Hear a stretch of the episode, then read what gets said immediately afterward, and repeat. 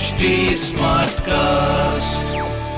आप सुन रहे हैं एच डी स्मार्ट कास्ट और ये है लाइव हिंदुस्तान प्रोडक्शन नमस्कार आप सुन रहे हैं लाइव हिंदुस्तान की खास पेशकश जॉब जानकारी पॉडकास्ट मैं हूँ पंकज विजय। इस एपिसोड में मैं आपको बताऊँगा इस हफ़्ते की हॉट गवर्नमेंट जॉब्स एग्ज़ाम्स और रिजल्ट्स के बारे में। साथ ही आप जानेंगे करंट अफेयर्स जिनसे जुड़े सवाल आपसे किसी भी एग्ज़ाम या फिर इंटरव्यू में पूछे जा सकते हैं। सबसे पहले बात करते हैं रेलवे भर्ती परीक्षाओं की। रेलवे भर्ती बोर्ड ने कहा है कि नॉन टेक्निकल पॉपुलर कैटेगरी यानी कि एनटीपीसी के पैंतीस हज़ार पदों के लिए 28 दिसंबर से परीक्षाएँ शुरू होंगी और मार्च के अंत तक ये संपन्न होंगी। वहीं रेलवे ग्रुप डी की भर्ती परीक्षा 15 अप्रैल से जून 2021 के बीच आयोजित होगी। रेलवे की मिनिस्टेरियल और आइसोलेटेड कैटेगरी की भर्ती परीक्षा 15 दिसंबर से शुरू होने वाली है। इसकी घोषणा रेलवे पहले ही कर चुका था। ये परीक्षा 15 दिसंबर से 18 दिसंबर के बीच होगी। इन पदों के लिए एक लाख तीन हज़ार आवेदन आए हैं। नेशनल टेस्टिंग एजेंसी एनटीए ने यूजीसी नेट परीक्षा का रिज़ल्ट जारी कर दिया है। परीक्षा में शामिल हुए पाँच लाख छब्बीस हज़ार अभ्यर्थियों में से सैतालीस हज़ार अभ्यर्थी पास हुए हैं। परीक्षा 24 सितंबर से 23 नवंबर के बीच आयोजित हुई थी। यूजीसी नेट का आयोजन कॉलेजों और विश्वविद्यालयों में असिस्टेंट प्रोफेसर की पात्रता और जूनियर रिसर्च फेलोशिप के लिए होता है। यह परीक्षा साल में दो बार होती है। साल 2021 की परीक्षाओं को लेकर सीबीएसई बोर्ड और नेशनल टेस्टिंग एजेंसी पूरी तरह तैयार हो गई है। ऐसे में अधिकतर स्टूडेंट्स के सामने कई तरह के सवाल खड़े हैं। इसमें सबसे बड़ा सवाल उनकी परीक्षाओं की तारीखों को लेकर है।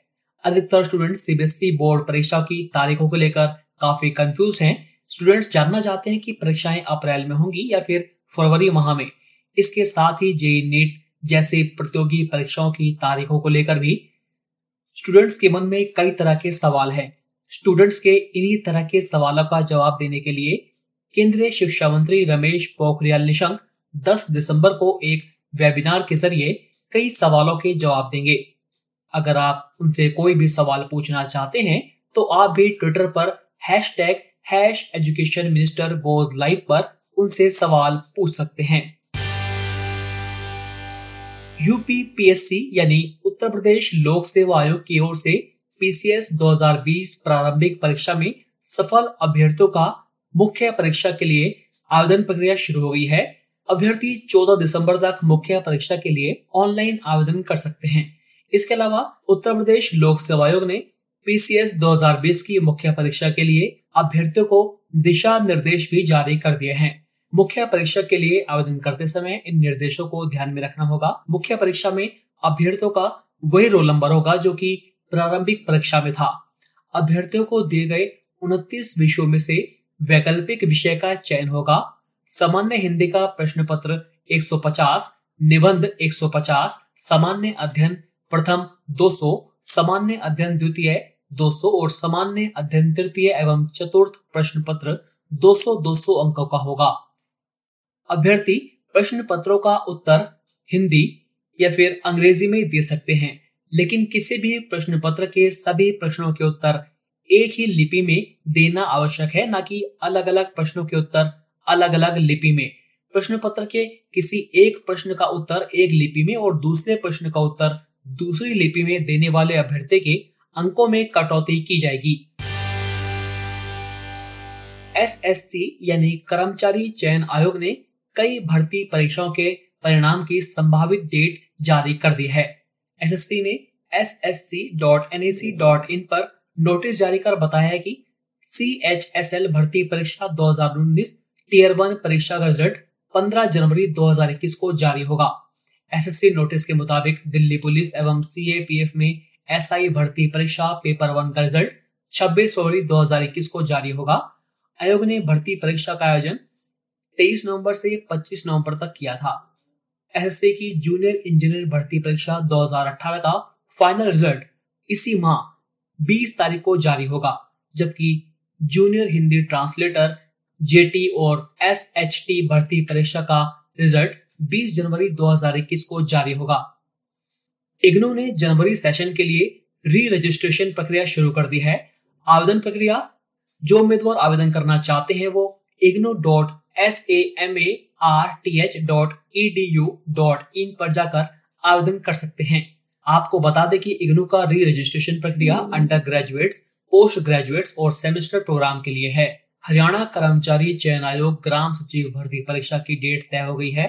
आयोग ने कहा है कि हरियाणा ग्राम सचिव भर्ती परीक्षा का आयोजन 26 और 27 दिसंबर को होगा। परीक्षा दो सेशन में होगी, एक सुबह की शिफ्ट और एक शाम की शिफ्ट सुबह साढ़े दस बजे से दोपहर बारह बजे तक और दोपहर तीन बजे से शाम साढ़े चार बजे तक। नब्बे अंक के पेपर में नब्बे प्रश्न पूछे जाएँगे। पिछहत्तर फ़ीसदी प्रश्न general awareness reasoning maths science computer English Hindi और अन्य विषयों से जुड़े होंगे। शेष प्रश्न हरियाणा के इतिहास करंट अफेयर साहित्य, नागरिक शास्त्र और पर्यावरण से जुड़े होंगे।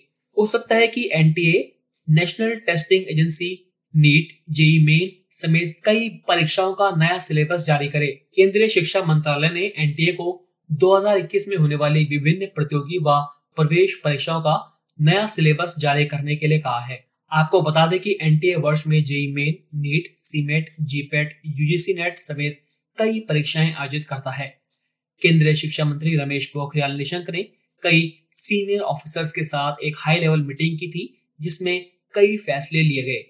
बैठक में तय किया गया कि एनटीए देश के स्कूली शिक्षा बोर्डों से जुड़े समकालीन हालात का जायजा लेने के बाद प्रतियोगी परीक्षाओं के लिए सिलेबस लाएगी। केंद्रीय शिक्षा मंत्रालय अगले सत्र से इंजीनियरिंग की पढ़ाई मातृभाषा में शुरू करने जा रहा है। इसकी शुरुआत पहले कुछ चुनिंदा आईआईटी और एनआईटी संस्थानों से होगी। केंद्रीय शिक्षा मंत्री ने यूजीसी को निर्देश दिया है कि वह छात्रों तक स्कॉलरशिप और फेलोशिप समय से पहुंचाना सुनिश्चित करें और इस संबंध में एक हेल्पलाइन भी शुरू करे। डॉक्टर निशंक ने कहा कि छात्रों की समस्या का निपटारा जल्द से जल्द होना चाहिए। अब बात करते हैं इस सप्ताह के ताज़ा नौकरियों की। दिल्ली एजुकेशन डिपार्टमेंट ने गेस्ट टीचर की 128 वैकेंसी निकाली है।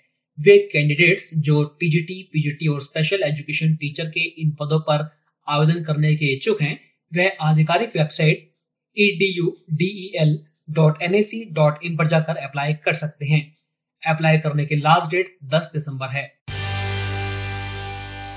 Madhya Pradesh professional examination board की ओर से निकाली गई सहायक सन परीक्षक junior assistant data entry operator और अन्य पदों पर भर्ती के लिए आवेदन की प्रक्रिया शुरू हो गई है। अप्लाई करने की लास्ट डेट 14 दिसंबर है। कुल पदों की संख्या दो सौ अट्ठावन है। इन पदों के लिए वह लोग आवेदन कर सकते हैं जिनकी उम्र 18 से 40 वर्ष के बीच है। मध्य प्रदेश के एस टी और दिव्यांग वर्ग के लिए अधिकतम आयु सीमा 45 वर्ष होगी। परीक्षा उनतीस जनवरी से 4 फरवरी के बीच आयोजित होगी। अगर आप इसके लिए अप्लाई करना चाहते हैं तो इन पर जाकर अप्लाई कर सकते हैं। उत्तर प्रदेश लोक सेवा आयोग ने प्रदेश के विभिन्न विभागों में खाली पड़े 328 पदों पर भर्ती का नोटिफिकेशन जारी किया है।